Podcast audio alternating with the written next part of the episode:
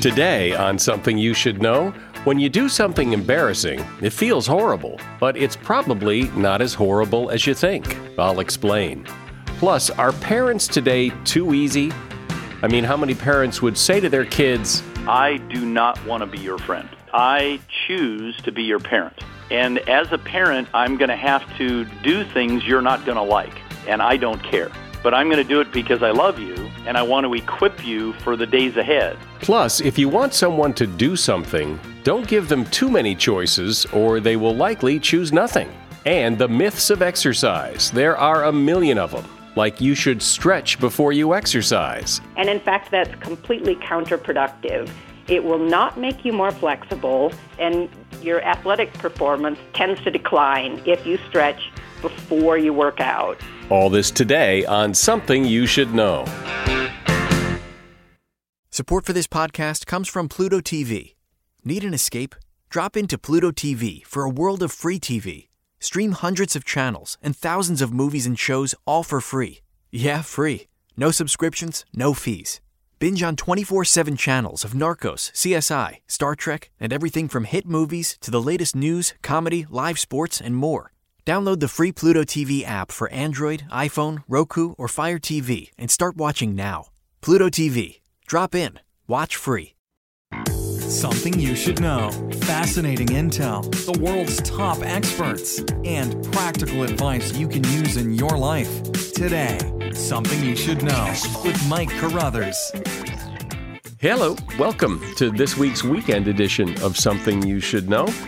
You know, a friend of mine said to me the other day, you have such an interesting mix of advertisers on your podcast and we do. We have we have great advertisers who offer these very cool unique products and services and we also have some of the big brand advertisers who advertise on this podcast and most of them get great results with our audience because we have such a responsive audience and all the advertisers are vetted so we know that you're being offered the real deal on everything and if you have a business and you've ever thought about podcast advertising, I'm happy to talk to you. We are sold out some of the time, but not always. And uh, if, if, we could help you, be happy to work with you.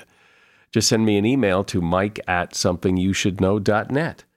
First up today, we're going to talk about about the universal experience of doing something very, very embarrassing. You're set to walk across the room to say hi and on the way over, you trip, your drink goes flying, you land on the floor, that kind of thing. That's embarrassing. And as bad as it is, it turns out it's not as bad as you think. When you show embarrassment, it acts like a physical apology to those watching, which immediately begins to smooth over the event and promotes group harmony. Across cultures around the world, people express embarrassment with exactly the same body language averted gaze, head tipped down, tight smile, hands touching face, and it says to others, Don't worry, I mean no harm. Because embarrassment is a sign that you care about the way other people see you, it's experiencing it openly like that actually makes you more likable. And that is something you should know. Parenting today is so different than it was when I was a kid. A lot of kids today would have been considered spoiled rotten a generation or two ago because they have everything they want. They never have to fend for themselves. Mommy and daddy are always there to bail them out. And this has created a huge problem. Here to talk about this is Richard Watts. He is author of the book How Not to Spoil Your Kids and What to Do If You Have.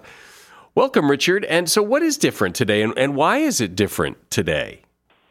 At some time there was a there's a paradigm shift, and spoiled kids usually, if you recall, were kids typically of money or privilege. Those are the ones that seem to be spoiled. They kind of got things. Um, at some point, the baby boom generation, which is our generation, decided that our parents were not really spending enough time with us. They were not going to our football games. They were kind of letting us live our own lives. And somewhere they made the decision that it was not going to happen to their kids and they were going to be these incredibly loving parents and love translated to attention and attention to dominating and all of a sudden you've got kids that are that are basically friends and best friends with their parents. And what's wrong with that? Well, what happens is parents have got superior knowledge, and uh, and having a best friend, they're not equal, and so the parent is usually in the process of clearing the road for the child. Uh, the child, you know, is is certainly uh, is is looking to live their life on their own and gain from their failures and experiences. And parents oftentimes steal those experiences away because they don't want to have those kids suffer, and they don't want to have those kids fail. And so they clear the road, uh, being with them all the time to make sure that there's no downside. Yeah, well, and I think every parent can relate to that. And who doesn't want the best for their child? But the consequences are what? Well, the consequences are that they really never gain their own personal life experience. Uh, a lot of, if you look back on a typical life, uh, much of what you gain in terms of knowledge and appreciation and success stems from failure. And if somebody's taking away or stealing or robbing you of your opportunity to, to really hit barriers, you really never get to identify what it is you like and what you don't like. Failure really tells you oftentimes exactly what it is you don't like in life and you change direction. Do you think that, that parents who indulge their kids in the way you're talking about know what they're doing is a problem, or is it just parenting to them? No, that's a great question. I, I think that's probably the greatest issue with regard to en- entitlement, and as I describe in Entitlemania, the the real fault of this isn't just majority of the parents; it's 100% the parents parents are the ones that have children in in their young years and begin to dominate and and they really don't understand what they're doing. They're they're loving their kids and it feels good. And it feels good to have your kids call your best friend and it feels good for dad to be involved in everything that the son or daughter is doing and mom the same. But there really is a lack of exposure uh, of the kids being able to go out and really really find their own way so the parents really need to look at themselves and recognize that the problem is their own desire to avoid the bumps for their kids. And uh, and it's tough. Being a parent is really a tough tough uh, thing and I think most people want to make it fun. Baby boomers parents were much more detached, especially dads. They just they were. And what is it about baby boomers who are now parents that I understand you said that, that you know we wanted to do better by our kids, but but isn't it isn't there something else going on here? I mean, wh- why did the, the, the parents of baby boomers have such a fairly easy time not getting so involved? I, I don't think we they came from a lineage of a lot more struggle. Uh, I don't think we struggle right now as much as they used to. The typical pathway of a parent back uh, our our parents, right before the the Great Generation, the Great Generation of World War II, uh, they came out of a lot of struggle. It was incumbent on them to hurry up and get a job. Uh, there was a lot of people in the workforce. Uh, it was a it was a laborious type of, of of work for most people to get ahead, and they really did uh, everything they could to to pretty much just survive. And their family, if you really think of the typical American vacation, used to be jumping into the station wagon and, and visiting the monuments around the United States with a whole load of kids screaming. But generally speaking, parents recognized that life was for them and that kids were supposed to be guests in their home, kind of old-fashioned seen but not heard. Uh, and and so they lived their lives independent and and I believe that the the change was is that a lot of those kids that grew up uh, began to look at their lives and were discontent for whatever reason. They were on their own. They struggled, but they really did want to make it better, as most of us do. And that's the part that's so insidious, is they wanted to make it better for their own families and their own kids. And they turned that into assisting them on life's road and managing their lives rather than just being there as a coach to to to be ready to to uh, to to weigh in on circumstances and uh, and issues as they come up. And so, where is the line? The line probably is about parents making this statement to their kids and to themselves. They need to be able to make the statement to their kids that I do not want to be your friend. That I choose to be your parent and as a parent, I'm going to have to do things you're not going to like. And in that process, you may not like me, and I don't care. But I'm going to do it because I love you, and I want to equip you for the days ahead. And when I leave the planet, I want to make sure that you're as equipped as I can get you, and that's going to mean you're going to have to learn to do things a great deal on your own and become resourceful. That that's the line. And and if you ask modern day parents to go do that, say I don't want to be your friend, I choose to be your parent they they lose their breath over the thought. Yeah, well, I can understand that. If that's the way you've done it, how do you undo that? Yeah, meaning if you've done it with friendship and all of that. Yeah, yeah. Uh, how do you now? How do you now unravel that? Well, you really do have to begin to check yourself in a little bit and and begin to realize that I at whatever level you're at, I I'm not going to buy my daughter or son a new car at 16. Uh, that that's again taking away their experience of driving the old beat up car, fixing it, uh, having to park it because it gets broken, and and finally be very proud of it themselves because they accomplished this on their own rather than than have no pride in what parents give them.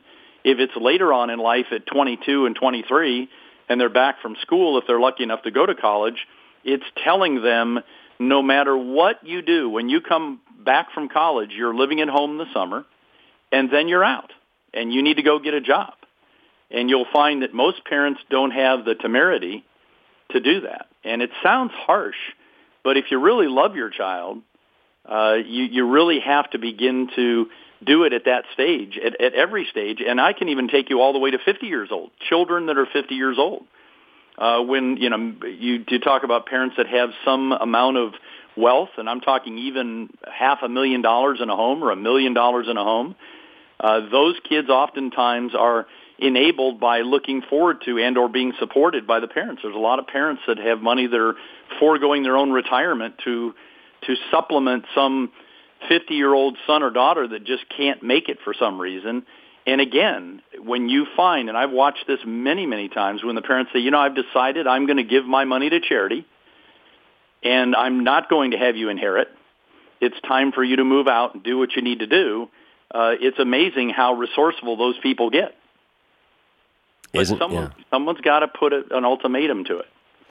I can imagine, though, I'm sure you can imagine, people, parents listening to you and going, you know, he's right, but my kid, blah, blah, blah, blah, blah. Sure. And, and you can rationalize it, as I say in Entitlemania in the book, uh, this is really almost a codependency like alcoholism you know, you've got the person who's the alcoholic who is doing whatever it is they're doing and they're hiding bottles and doing all this. And then you have the enabler that's running around and throwing the bottles out thinking that does, does good and basically living their entire life around that alcoholic. If you go to the Betty Ford Clinic, which is one of the more famous ones, they actually have a program uh, that talks about this. And as a parent, the application is almost direct, and that is that the parent is very similarly an enabler and uh, and the kids are no different. And you always if you listen to the parents of alcoholics or the spouses of alcoholics you know they'll they'll say you know my I know he drinks a little bit too much but he's a really nice guy you know those sorts of things. Well that doesn't change the dynamic that he's an alcoholic or she's an alcoholic. And similarly with kids you know these kids are yearning to find that self pride of accomplishing on their own, something that mom and dad don't kind of sit back and say, wow, we did a great job, didn't we? You know, they're looking for that self-pride. And one of the misnomers here is parents believe that pride is transferable, that if I was proud for having accomplished going to college, if I pay for my kid to go to college and or help him get into a career or babysit him through the age of 30, he's going to be just as proud that I helped him get where he was as I was struggling to get there. It's just not the case. But this is not just a parenting issue. This is a, we live in a society where it, when it comes to kids, everyone's a winner. Everybody gets a trophy. Everybody gets to play. We don't keep score. Uh, you know, th- th- there is that that lack of competition that everybody just needs to get along. Yes, the old, the participation trophy concept. Right. And and when I speak, that's that's one of the discussions that just comes up over and over again. And, and frankly, the majority of parents think that that participation trophy thing is not a good idea.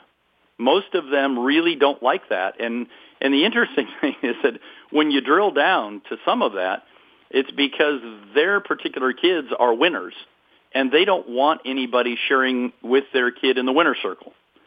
So for the, all the kids to get a trophy and no recognition for the one who actually won is uh, is very very difficult for them to uh, to watch and to be part of. So it's it's it's a really uh, it's a really convoluted situation.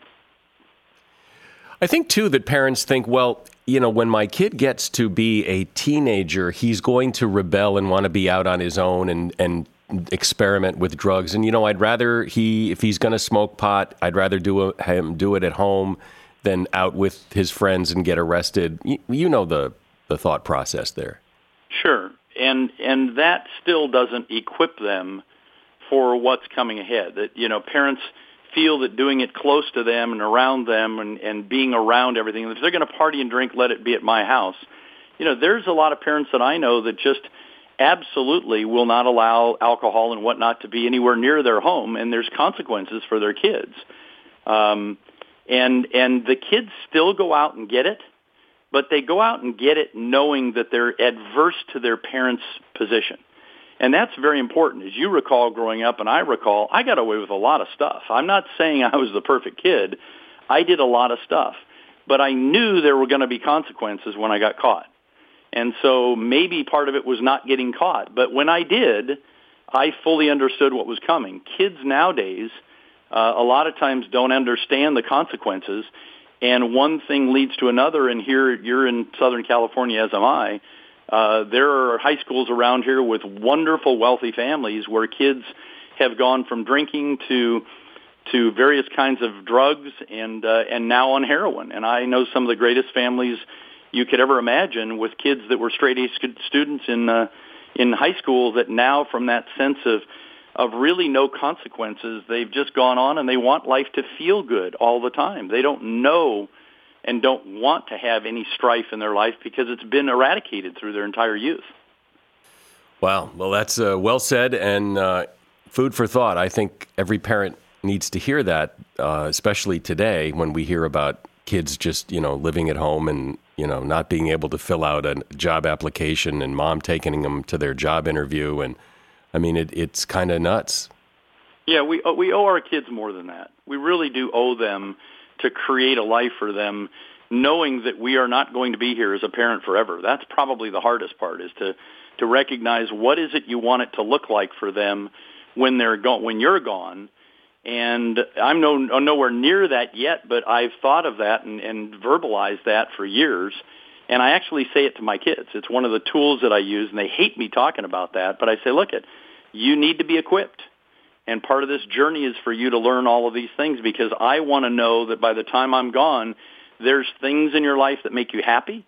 There's things you know you love to do, things you know you hate to do, and you've got all these experiences to help you and have a tool belt of going through into the future.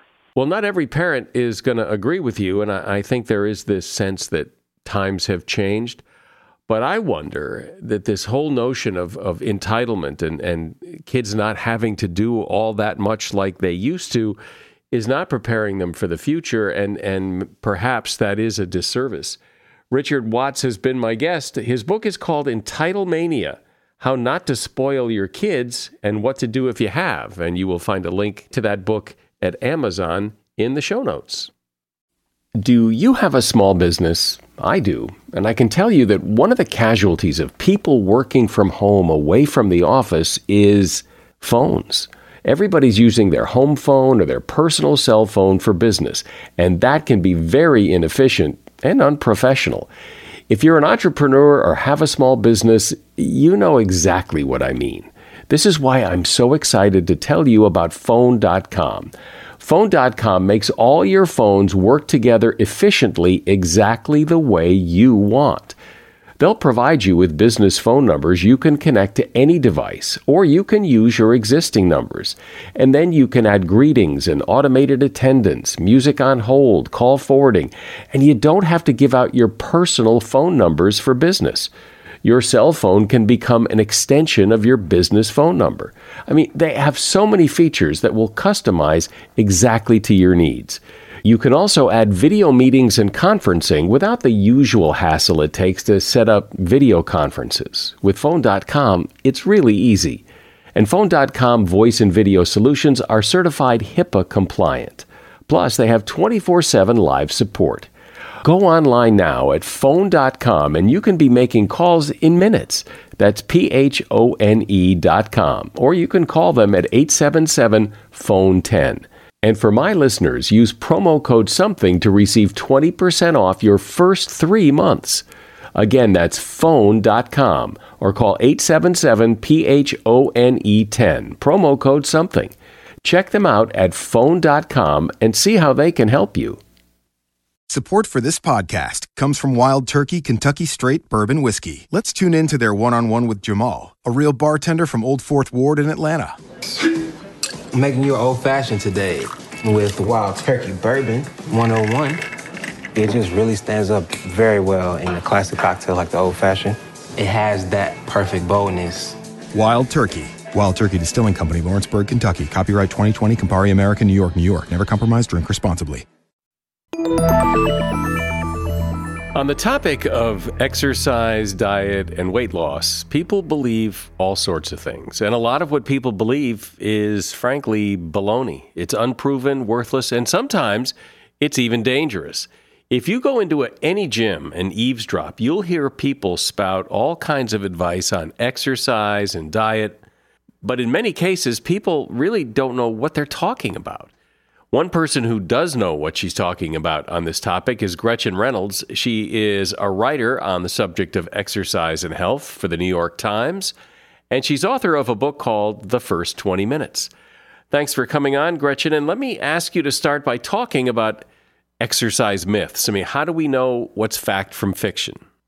What's really interesting in exercise science now is that a lot of the myths are actually being studied and when they are studied, it turns out that they are myths, that they're not correct. And for instance, the idea that you have to, say, run an hour to get actual health benefits is just wrong. In fact, the best science shows that the curve in terms of benefits from exercise is really steep. You get the most benefits in about the first 20 minutes in terms of sitting on a couch or getting up and moving, you will get most of the health benefits in the first 20 minutes of moving. You will have less risk of heart disease. You will have less risk of diabetes. Your brain will be healthier. You will live longer.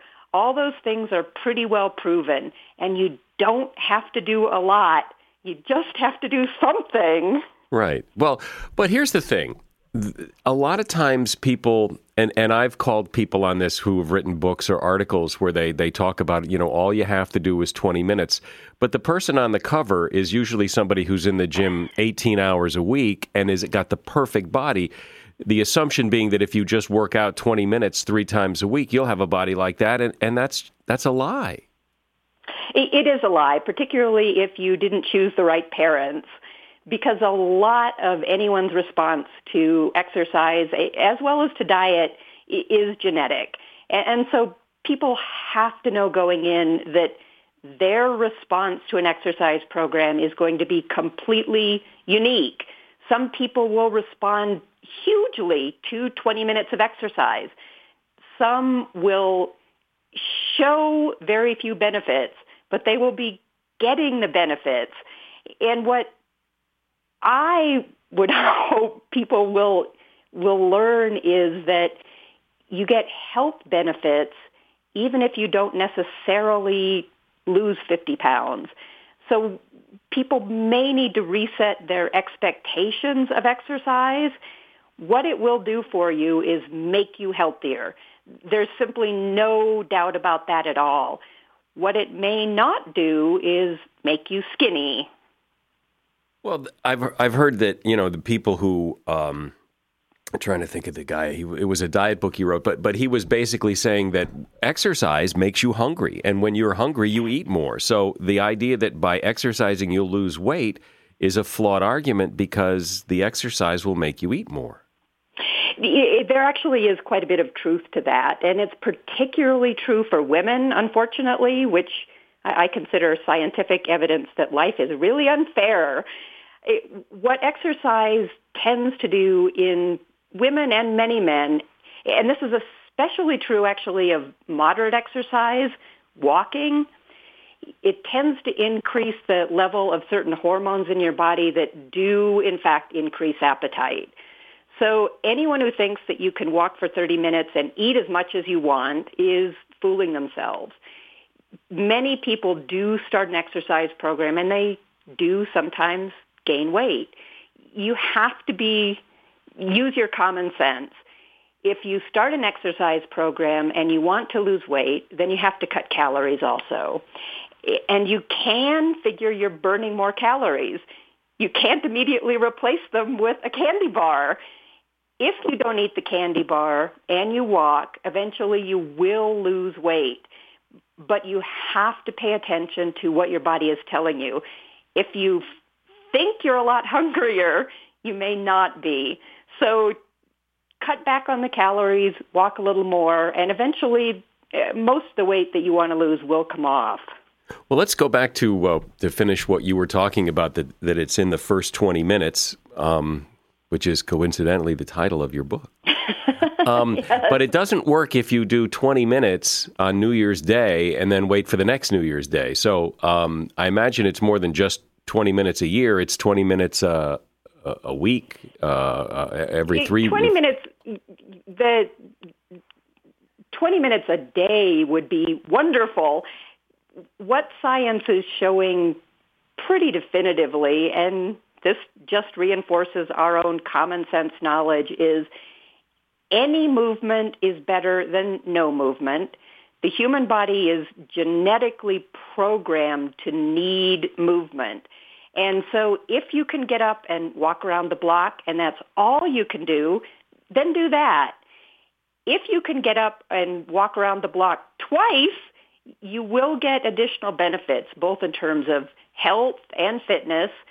And if you have bigger goals, you will get more able to run. You will be able to eventually race. The, the fu- fundamental lesson is any exercise is better than none. If you can do 30 minutes a day of moderate exercise, that appears to be a real sweet spot in terms of getting the most benefits from your buck. Walk for 30 minutes and you will dramatically reduce your risk of heart disease and other chronic illnesses, and you will increase your lifespan. The evidence is pretty clear about all of that. What about uh, there has been some emphasis and some pretty interesting um, research on strength training, and and the, which is not walking around the block; it's lifting up heavy things. So, so what what do what do you have to say about that? The strength training is extremely important, particularly for those of us who are no longer young. Uh, people will start losing muscle mass about one percent a year, certainly by the time we're in our forties. And the only way to slow that process is to lift weights because it does actually cause changes within the cells and particularly within muscle tissue that can lead to the creation of more muscle tissue. So you will either lose less of your muscle or if you're particularly lucky and diligent, you will add some muscle. And that has a lot of benefits. It, physiologically, it among its many benefits, it, it tends to store some of the uh, blood sugar that would otherwise circulate in your body. You want it in your muscles. It's healthy there. It's not healthy other places. It's also actually, it burns more fat than other tissues, and that isn't a fact. So if you have more muscle mass, you will burn more calories and you will be physiologically much healthier. And it's another instance where it doesn't have to be a lot and it doesn't have to be complicated. I now do push-ups every morning, which I never used to do, and it makes a huge difference in upper body strength. Do 20 push-ups and you will be much stronger and healthier than if you don't. I remember hearing some, I interviewed someone years ago, but I always remembered this that um, a huge percentage of people who are in nursing homes are in there not because they're sick, but because they've lost the ability to get out of the chair, to to to just you know they, they don't have any muscle left and they can't unscrew the peanut butter jar. And and they did some uh, studies where they just increased a little resistance training to like 80 year olds and it made all the difference in the world. Yes it does. I mean the main reason that people lose their independence is because of sarcopenia which is a loss of muscle mass. And if you can't get up out of a chair you can't live on your own so what a lot of scientists have told to me, have mentioned to me is if you do only one exercise, do squats. Because squats are a really good way to build power in your legs and they allow you essentially to build the muscles that let you get up out of a chair. You don't have to do squats holding weights. Just squat down until your your thighs are virtually parallel with the, the ground. Stand up again straight. Do that 20 times and you will have done a decent weight workout. Well, you know, it's interesting, and I haven't really thought about it until you, until I started listening to this uh, and talking to you. That typically, I think people say, "Oh, you know, i am going to exercise," and the motive is to lose weight. When in fact, that may not be the result, and and and the fact that it's not the result discourages people because that's why they thought they were exercising and they don't really see that quote fitness benefit or the the you'll live longer benefit or the heart disease benefit and then they give up because they thought they were going to lose weight.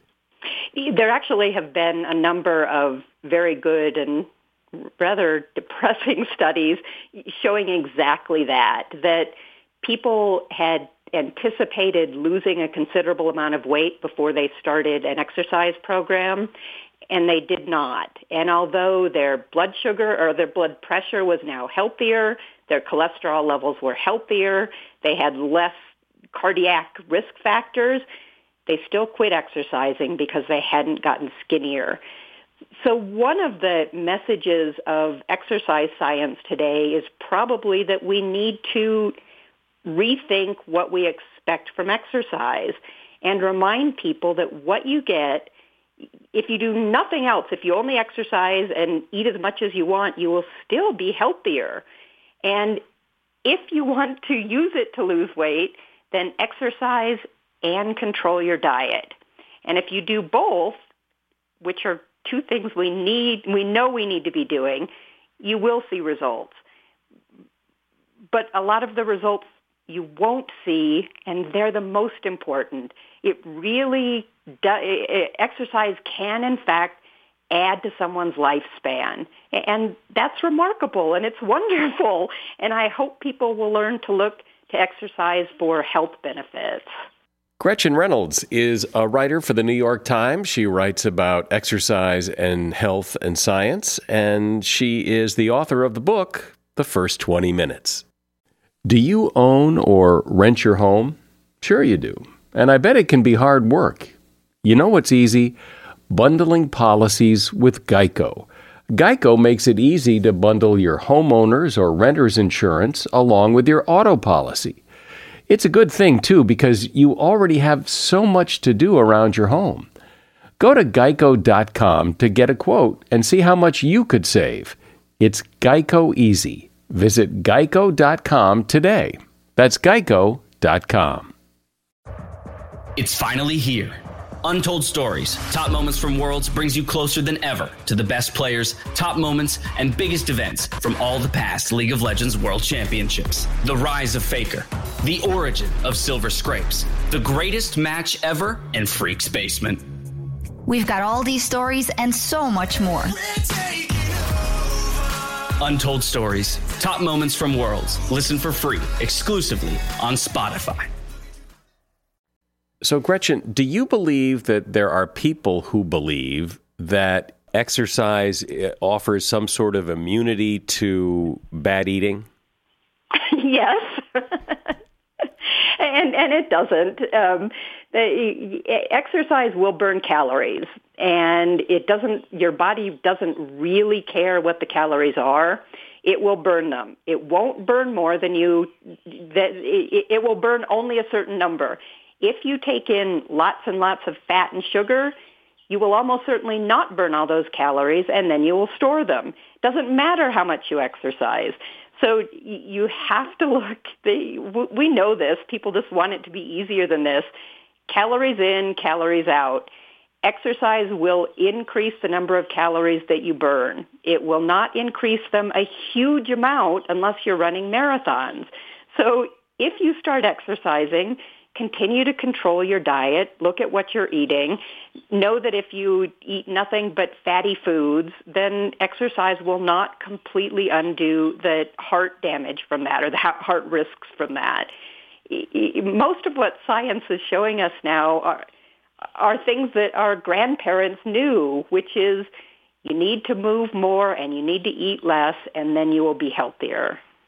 Are there any um, real common myths about exercise that you still hear people talk about that we haven't discussed so far that that come up a lot that you're still um, you know it's like fingernails on a blackboard to you stretching stretching is a is a deeply ingrained myth the best science shows you do not need to stretch before you work out and in fact probably should not and I don't know about you, but I was taught in PE class that I had to stretch, had to get down on the ground and touch my toes and hold that pose for 30 seconds. And in fact, that's completely counterproductive. It will not make you more flexible. It seems to cause in most people a neurological response that actually tightens the muscles. So you are slightly more likely to wind up hurting yourself if you've done that. And performance, your athletic performance, if that matters, tends to decline if you stretch before you work out. If you want to stretch afterwards, go right ahead. But for most people, flexibility is primarily genetic. You can change it a little bit, but not a whole lot. It's important to stretch as you get to be like me, somewhat older, uh, to maintain your some of your joint range of motion. But the idea that you have to stretch before or even after every workout just seems to be wrong. You would have a hard time finding a personal trainer that would that believes that. I mean, they all think and, you, you got to warm up and stretch this and stretch that before you do anything. Well, warming up is somewhat different. I mean, the the best science actually suggests that the right warm up is what is known as a dynamic warm up, meaning that you literally warm up the muscles. And the best way to do that is by doing, say, a really easy version of what you're about to do. If you're going to run, then jog or even walk for five minutes. Hop in place for a little bit. Move, warm up the muscles by moving them. And what you want to do then is also get enough range of motion in whichever joints you're going to be using. If you're a tennis player, that means you move your arms a little bit um, so that you're getting a little bit of additional range of motion in the the shoulder joint. But you do not do that by static stretching, meaning stretching and holding the pose. The best science shows that dynamic warm-ups are certainly the best way to avoid injury and improve performance. Don't touch your toes. Well, I know a lot of trainers, um, because I've had them, will say, you know, before we work out, you know, hit the treadmill for 10 minutes to warm up. Is that valid? That appears to be. that There actually is good science showing that literally warming up the muscles, raising the heat within them, does make them a little bit um, looser, does make it a little easier to move them to get them working well with the tendons, which is what you want to make sure that your joints are safe. And that's really the point of warming up is to try and reduce your injury risk. And your injury is usually going to be in the joint. So if you can do things to literally warm up the tissues around your joints, which you do by moving them, then you're probably that's the best warm up you could do, not static stretching. What any other big myths that uh, that jump out at you? That's got to be the biggest, I imagine. Yeah, that, that, that's certainly one of the most controversial. Another one, and, and this is one that many people may not think of in terms of exercise science, but an ongoing myth is that we are born with a certain number of brain cells and will never make more. Well, that's not true. We do make more brain cells throughout our life, and you'll double the number of brain cells you make if you exercise. That's a really well documented scientific finding now, and it's probably the main reason I keep running. so, it's, well, it's a good reason. It's uh, even if it's not true, you might as well believe it. Uh, but in this case, the, the science is really remarkable. What they've shown in both people and animals in terms of what exercise will do for your brain health. And it's particularly important in that it builds brain cells in your memory center. It actually has been found to double the rate of um, neurogenesis, which is the creation of new brain cells in the parts of your brain that deal with memory and learning. And for those of us who are, again, no longer 20, um, it's really important to have healthy memory centers. And exercise does seem to give you that. Well, as I said when we started this discussion, you, you, walk into any gym and you will hear all kinds of things about what's good for you and not good for you and what exercises you should do or shouldn't do. And it's good to get some of the science behind what is the truth. Gretchen Reynolds has been my guest. She writes for the New York Times and she is author of the book, The First 20 Minutes. You'll find a link to that book in the show notes. Have you heard of the paradox of choice? It basically says that the more choices you give someone, the more options they have, the more likely they are to choose none of them. And to test this, researchers set up a jam tasting stall in a supermarket. And sometimes they offered six varieties of jam, and other times they offered 24 varieties of jam. And then the tasters were then offered a coupon to buy jam at a discount. While more choices attracted more customers to come and look, very few of them actually bought the jam. The display that offered fewer choices made more sales. Specifically, when there were 24 jams to taste, only 3% of the tasters bought any jam. But when there were only six jams to taste, 30% of the tasters bought the jam. And that is something you should know. We seem to be a long way away from a million reviews on Apple Podcasts. I'm not, I'm not sure we're going to get there in my lifetime, but, but you can help. Leave a rating and review on Apple Podcasts or wherever you listen. I'm Mike Carruthers. Thanks for listening today to Something You Should Know.